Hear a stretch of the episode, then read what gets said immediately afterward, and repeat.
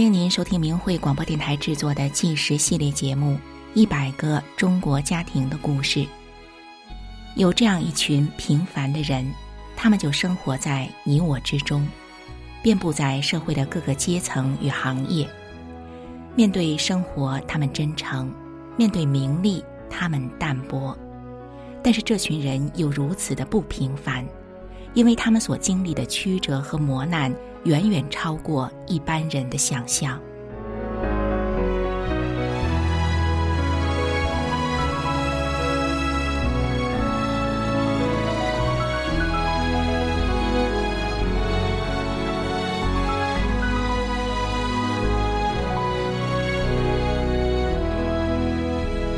听众朋友，今天故事的主角是王少平和老伴儿周振才两位老人。他们驾驶着一台农用拖拉机，行驶了六百里地，要到天津滨海监狱营救自己的儿子。到监狱营救儿子，这是怎么一回事？他们的营救行动能够成功吗？让我们来听听他们的故事。凌晨六点，年近七旬的王少平和老伴儿周振才起床后，一碗冷粥，两人分着吃完。接着，他俩就顶着二月的寒风，开着一台破旧的手扶拖拉机出发了。他们要赶往六百里外的天津大港，去营救他们的小儿子周向阳回家。夫妇俩抱定决心，这次若接不回小儿子，就不回家。这天是二零一二年的二月十五号。一出门，五六级的西北风呼呼的吹。手扶拖拉机既不能遮风，也不能挡雨。王少平和老伴儿都被寒风刮得直哆嗦。老伴儿握着拖拉机的双手，在这冷天更是冻得僵硬不灵活。这台拖拉机原本是在田里牵引农机用的，既破旧。马力又不足，只能走下道。遇到特别不好走的路，就格外颠簸。两人经常因此被颠上坠下的，比海浪还要起伏。拖拉机用二三十码的速度，缓慢地往前进，走了半天也没走多远，却快把人都颠散了。这趟路程很不容易。自一早出门赶路。王少平夫妻俩不停不歇，也顾不得肚子饿不饿，身子累不累。十几个钟头，他们从秦皇岛的昌黎县就赶了四五百里地。到了傍晚，他们已经到了天津塘沽。进了市区，路总算是好走些了。当两夫妇从天津塘沽的市中心穿过时，路上来往的行人看到他们。多露出惊讶、疑惑的表情，好像是说：“怎么来个这个？怎么来了辆手扶拖拉机？”有些城里的人甚至可能从没见过手扶拖拉机。其实，对王少平夫妇俩来说，开着手扶拖拉机这么长途跋涉，也是万不得已的事。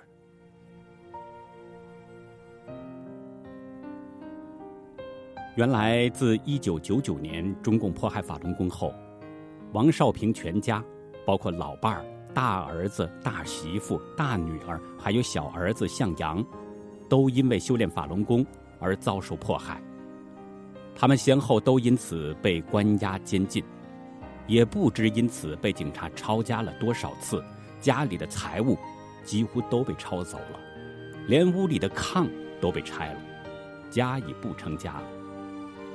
警察还曾用手比划着对别人说：“他们家那两个大院儿草都长老高了。”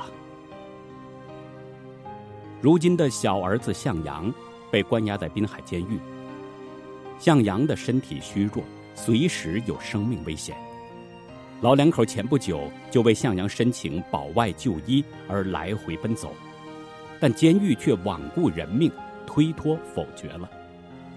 眼看着儿子已经命在旦夕，老两口决定非得再度赶往监狱营救儿子不可。于是经济拮据的他们商量着，开着家里这台老旧的农用拖拉机上路，用拖拉机拉着拖车，抵达监狱后，可以在拖车上用塑料布和草帘子搭个车棚，如此一来就能稍微降低夜晚的严寒。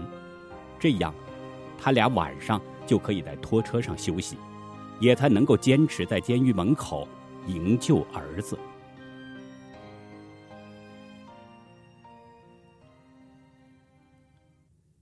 颠颠簸簸了一整天，王少平夫妇两人好不容易才到了塘沽。然而渐渐黑了的天色却让他俩有点发愁了。这车没灯可以照路，可怎么办才好？就在这时，他们看见前方路边站着一个小伙，好像正在等什么似的。当拖拉机开到这小伙跟前时，小伙跟王少平夫妇说。他想要坐上车。王少平与老伴虽然有点惊讶，但还是让小伙坐在了拖车的被子上。小伙上了拖拉机后，谈话中，王少平就问起小伙说：“这儿哪能存车呀？”没想到小伙非常热心，他自告奋勇地说：“我带你们去存车。”他还说：“这个车在市里要罚钱的。”于是，在小伙的引路下，夫妇俩存放好了拖拉机，还找到了一家旅店。这时，王少平夫妻俩才意识到，原来这小伙是要搭便车回家的，而小伙为了带他们来到这儿，却离自己的家更远了。小伙看出王少平夫妻的歉意与不安，他不仅态度轻松淡然，他还安慰王少平夫妻说：“没事儿。”出门在外的不容易。小伙又说：“这么大岁数，就像我的父母一样。”听着这话，王少平心里一阵酸。这小伙的善良与贴心，与自己的儿子向阳可真像啊。向阳虽然在家排行老幺。但他年纪很小时，就能帮家里在田里干这干那的；七八岁时，已经会干很多活了。读小学时，向阳放学回家就到田里帮忙挖野菜、拾柴、割麦子。毒辣的太阳晒得他背上出了大水泡，小小的向阳也不说疼。王少平与老伴看的是既心疼又欣慰，他们打定主意。不让孩子们长大以后像自己一样只能干粗活，一辈子穷困。于是抱定主意，即使自己穿补丁，甚至卖房子，也要供孩子们念书。早熟懂事的向阳把父母的心思看在眼里，他更不忍心多花父母一分钱。上初中时，向阳整整三年没吃中餐，一天就吃两顿饭。就学外宿期间。每当向阳放假，都得父母用信封给他寄去二十元钱，他才能有钱回家。当父母难得给上一元钱时，向阳也舍不得花，都拿来买学习用的本子。然而天资聪颖的向阳，学习成绩也从没让王少平夫妻失望。六年制的小学，他五年就毕业。后来考上北方交通大学后，三年的课程。他两年就完成了。毕业后，向阳被分配到令人羡慕的天津铁三院工作，又受到工作单位的栽培，到天津大学进修。在获得建筑公管专业和经济投资专业双学历后，勤奋向上的向阳还自学考取了全国首批的造价工程师资格。这个造价工程师。在当时，整个中国才只有六十位。这时候的向阳，可以说是前途一片看好。王少平每每想起向阳的这些点滴往事，心里总是又骄傲又欣慰的。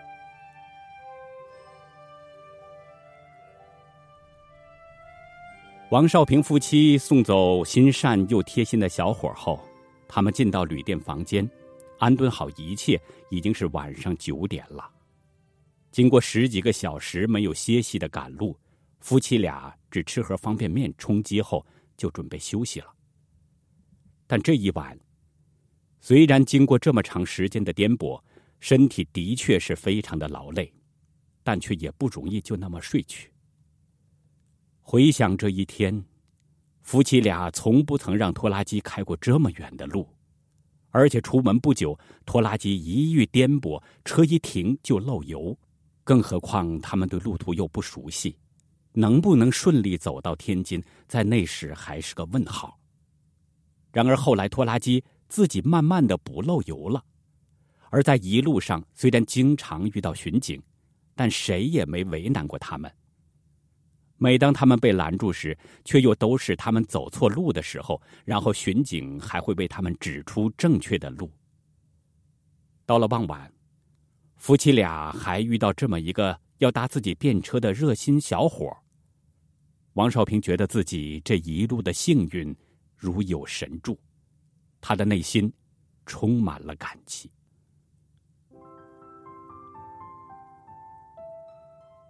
王少平想起自己在一九九六年开始修炼法轮功时，那时乖巧孝顺的向阳跟王少平说。我是学科学的，是无神论者。儿子向阳不想学，但王少平练功后几十年无药可医的腰痛，奇迹般的痊愈了，向阳很开心。之后，向阳眼看着自己的父母亲一有空闲就听大法师傅的讲课录音，于是他禁不住好奇，也听了。自此之后，原本无神论的向阳也跟着父母一起修炼了。修炼后，向阳就按照真善忍来做人做事。在单位里，向阳干的活最多。有大型项目，单位的老工程师都特别指定向阳来负责。向阳是造价工程师，造价工程师是可以下决策、决定项目预算的。但是向阳他却从不收红包，不借着权力捞取好处。王少平还记得那时有人给向阳送礼，一小书包的钱，向阳都不要。而比向阳晚来单位的工程师，那时都买了三套楼房了呢。但是不收回扣红包的向阳，他领取的单位奖金却是最多的，因为他专心在工作上。表现出色，深受领导赏识。那时单位领导到家里来，他们都开心的对王少平说：“向阳是人才啊，工作能力强，兢兢业业的，大伙儿都喜欢他，也需要他。”听众朋友，然而就是这么一个有为又有操守的青年，如今却被关在监狱里，难不成当今的世道已经颠倒了？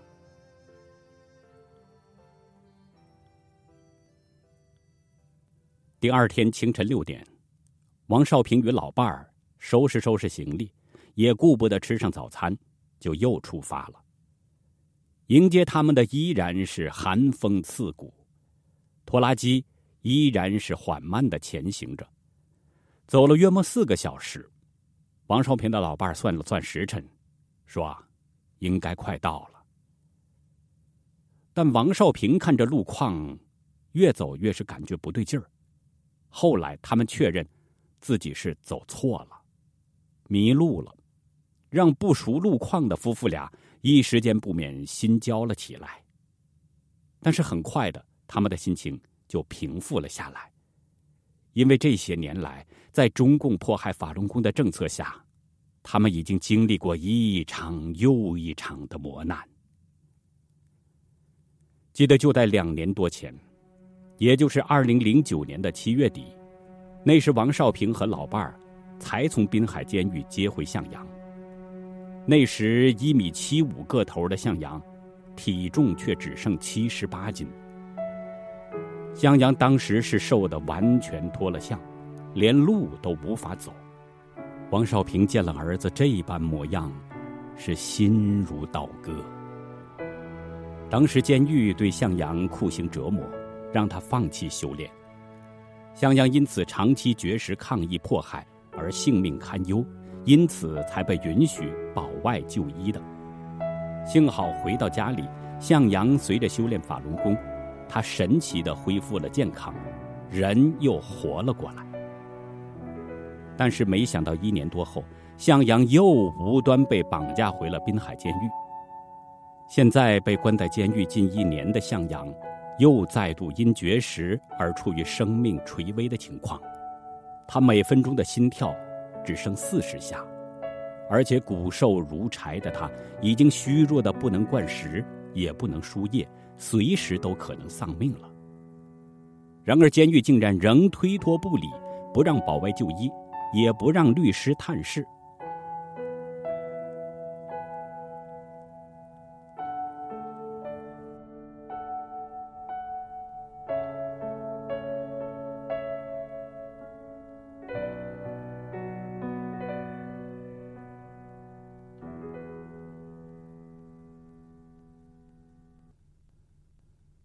迷路了的王少平夫妇俩研究了一下，判断他们是走过头了。寒风里，他们费劲地将拖拉机转过头来往回开。他们循着原路，最终终于找到正确的路。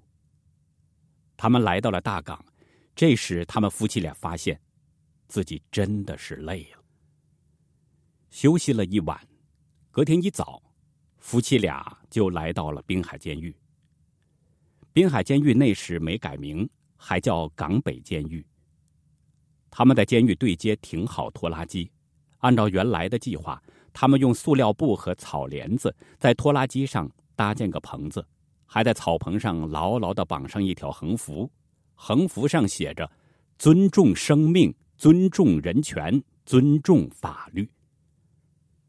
他们还用白布做了两件坎肩式的壮衣，夫妇俩。分别把状衣套在身上，在白色的壮衣上，他们一笔一画，端端正正的写着：“尊重生命，尊重人权，尊重法律”，以及强烈要求释放儿子周向阳。壮衣的背后则写着：“儿子因为信仰真善忍，遭受冤狱，三百多天无吃无喝。”随时有生命危险，监狱还不放人。不久后，监狱就发现了他们。监狱找来警察，有些警察拿着录像机，不停的对着夫妻俩录像。这天，天津气温突然下降。王少平与老伴穿着厚重的深色羽绒服，仍感到阵阵寒意。一个负责录像的年轻警察，那时冷得直哆嗦。王少平的老伴周振才见状，就把自己的羽绒服给年轻警察送了去。老伴对年轻警察说：“天这么冷，给你披上吧。”说着就把衣服披到警察身上。年轻警察披了一会儿之后，他好像意识到什么，就把衣服拿了下来。并给王少平老伴敬礼。王少平老伴儿给他批了几次，年轻警察就给老伴儿敬了几次礼。到了中午的时候，来了两个人，说车上的条幅违法。王少平夫妻让他们拿出法律规定，他们却蛮横地说：“我说你违法了。”于是王少平夫妻回说。尊重人权，尊重法律，尊重生命，不违法。这两人没话说，就说：“你别给我扯这个。”然后就动手强行要扯下横幅。王少平夫妻俩死拽着横幅，儿子还命在旦夕，他们不能就这样放弃营救。这时，王少平悲伤地说。我儿子命都快没了，你们不解决问题，还要欺负我们，我也不活了。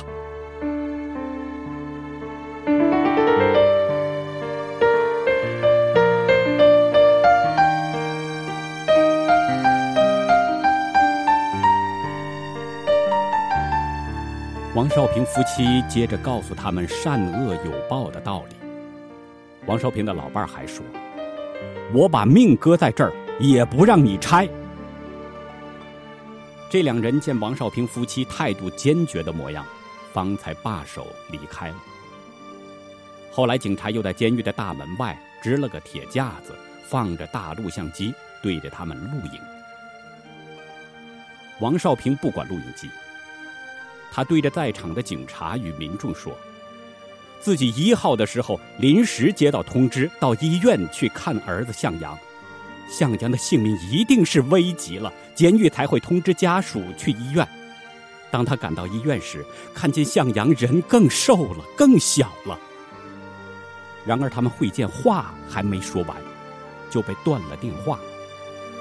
然后王少平看见向阳已经连走路都不行了，他对众人说：“我儿子是让人背着走的。”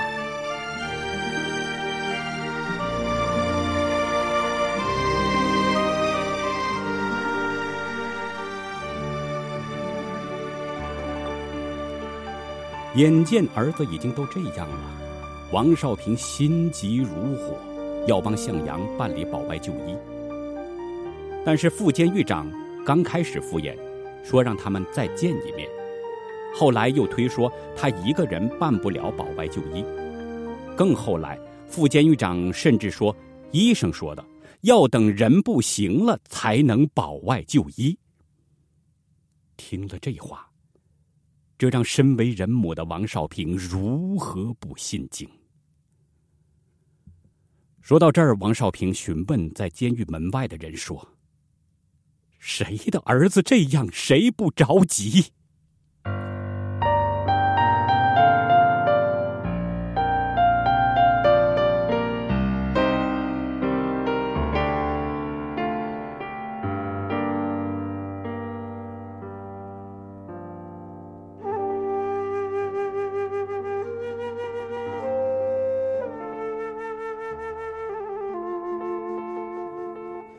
而且现在天气这么冷，王少平夫妻格外担心向阳的身体挺不了多久。王少平还跟大家说起向阳的妻子，王少平的儿媳李珊珊。当年向阳含冤入狱时，李珊珊为了能探视向阳，就向监狱申请结婚。当他得知在监狱遭受酷刑迫害的向阳想申诉时，他不顾威胁，就开始为向阳进行申诉。李珊珊竟也因此被劳教了。在历经七年的磨难之后，李珊珊与向阳夫妻俩相聚却仅仅一年，向阳就再度被关进监狱。而坚贞大义的李珊珊，同时也被监狱报复陷害。现在再度被关进劳教所里。这对年轻的夫妻，一个青年才俊，一个世间少有的好女子，现在是双双被关押监禁了。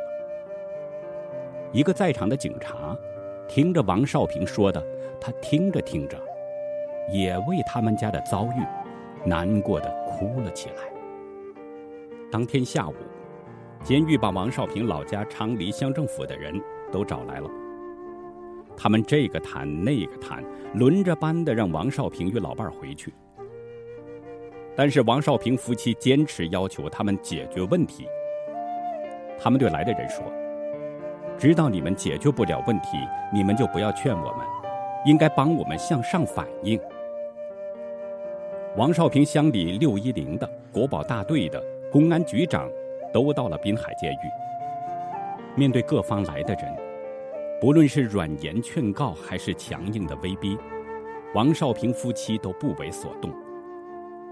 当问到是不是不放周向阳就不走时，王少平夫妻很坚决地说：“是，不放，我们俩也就在这儿陪着了。”两个老人那天就在监狱前站了一整天。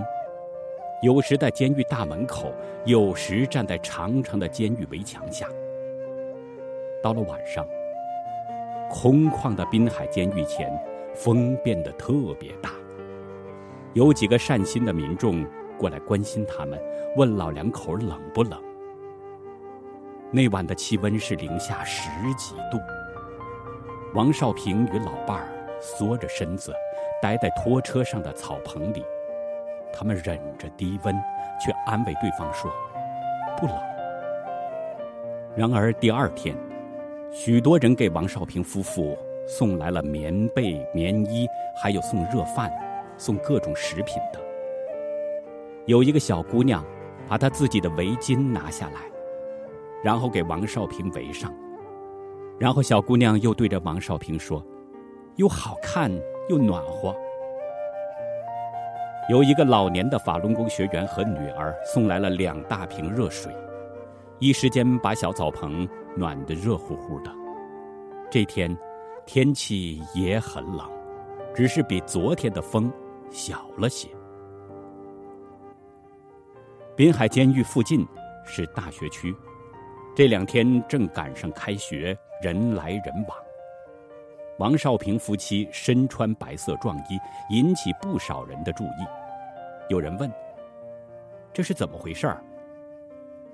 老人说：“要儿子。”并让他们看壮衣上写的字。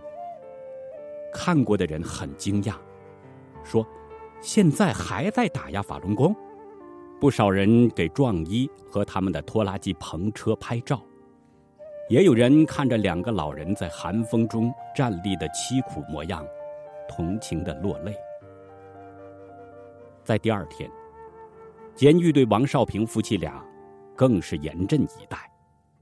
监狱的四周和拖拉机前都派有便衣与刑警看着，还有不少警车及外地车子来回穿梭。一个同情王少平夫妻俩的人说。应该到一个人多热闹的地方去，这儿人太少了。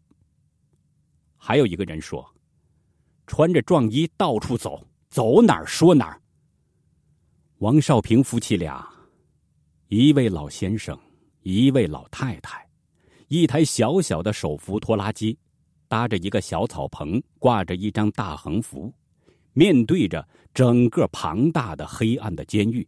以及多辆的警车，许多的警察与便衣。有警察私下里说：“这一幕真是个壮举。”到了第三天下午，突然来了许多警察赶人，他们说省里要来人，让大家离开。而就在这个时候，也突然出现许多民众往拖拉机走来。原来是他们得到警察赶人的消息，急忙赶来声援。就在警车四周监视下，这些人，包括当地法轮功学员在内的二十多名好心民众，就坚守在拖拉机前，彻夜的守着王少平夫妻。当晚，大约在凌晨一点，监狱里突然冲出一队人马，赶走声援的人们。就强行把王少平夫妻俩抬上救护车，载往县政府招待所。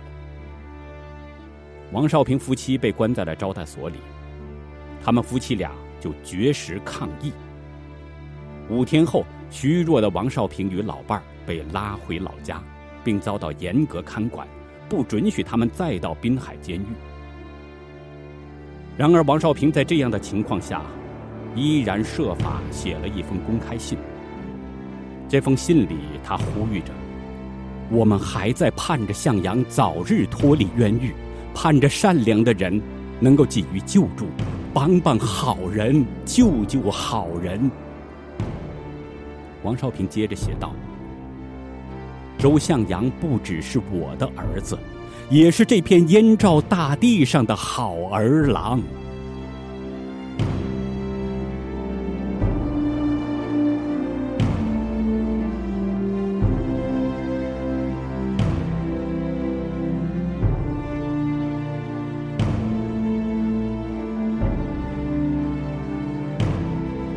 听众朋友，两位老人驾着拖拉机救儿的事情，引起了海外的关注。他们在寒风中夜宿街头的景象，登上了明慧网及海外多家媒体版面。周向阳这样有品节又有能力的好儿郎，是不应该因为修炼法轮功而受到监狱折磨的。二零一二年四月一号，被绑架一年的周向阳，终于被释放。王少平与老伴周振才终于接回了他们的儿子。然而，二零一六年十二月，周向阳再度因修炼法轮功被非法判刑七年，再度被关押在天津滨海监狱里。